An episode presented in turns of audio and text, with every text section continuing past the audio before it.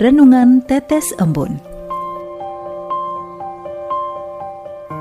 Sobat Katolikana yang dikasihi dan mengasihi Tuhan, kita berjumpa lagi dalam program Renungan Tetes Embun yang dipersembahkan oleh Radio Katolikana. Mari kita siapkan hati untuk mendengarkan firman Tuhan.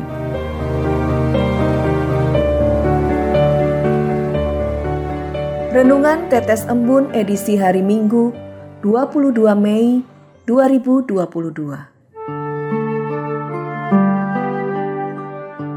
Kemana mencari kedamaian? Inspirasi kitab suci diambil dari Injil Yohanes bab empat belas ayat dua puluh tujuh. Damai sejahtera kutinggalkan bagimu, damai sejahteraku kuberikan kepadamu. Dan apa yang kuberikan tidak seperti yang diberikan oleh dunia kepadamu. Janganlah gelisah dan gentar hatimu. Sobat Katolikana, ada sebuah kisah. Suatu ketika Tuhan merasa lelah karena manusia selalu meminta banyak hal. Tuhan ingin bersembunyi. Ada malaikat yang menasehati untuk sembunyi di puncak gunung tertinggi. Malaikat lainnya menasehati untuk sembunyi di balik bulan. Namun Tuhan bertanya pada malaikat kepercayaannya dan malaikat itu menjawab, "Sembunyi di dalam hati manusia. Itu satu-satunya tempat yang tidak pernah mereka kunjungi." Banyak orang mencari kedamaian. Mereka mengusahakan ketenangan dengan pergi ke tempat-tempat yang jauh. Namun tetap tak menemukan kedamaian. Hati selalu gelisah, memikirkan hal-hal yang belum tentu terjadi dan diganggu prasangka. Seperti ikan yang merasa haus karena ia tidak menyadari bahwa dirinya berada di dalam air.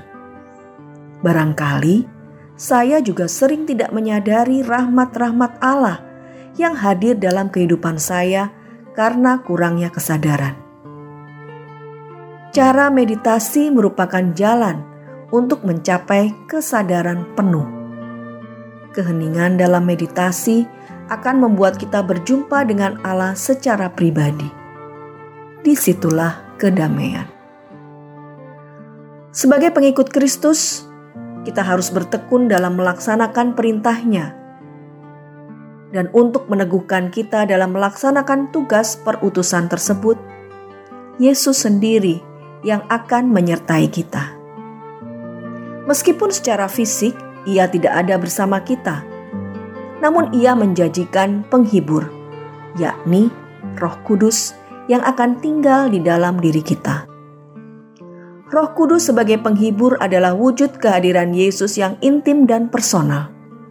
Ia bekerja berdasarkan kasih, dan dengan kasih yang serupa pula kita berusaha untuk menuruti firman Allah. Suster Bene. Sobat Katolikana, marilah kita berdoa.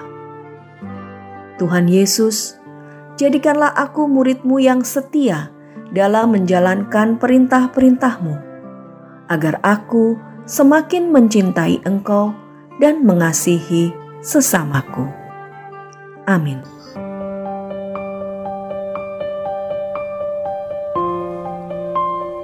Demikian Anda telah mendengarkan Tetes Embun yang dipersembahkan oleh Radio Katolikana. Renungan Tetes Embun bisa Anda simak di Radio Katolikana, media sosial Radio Katolikana, dan YouTube Katolikana.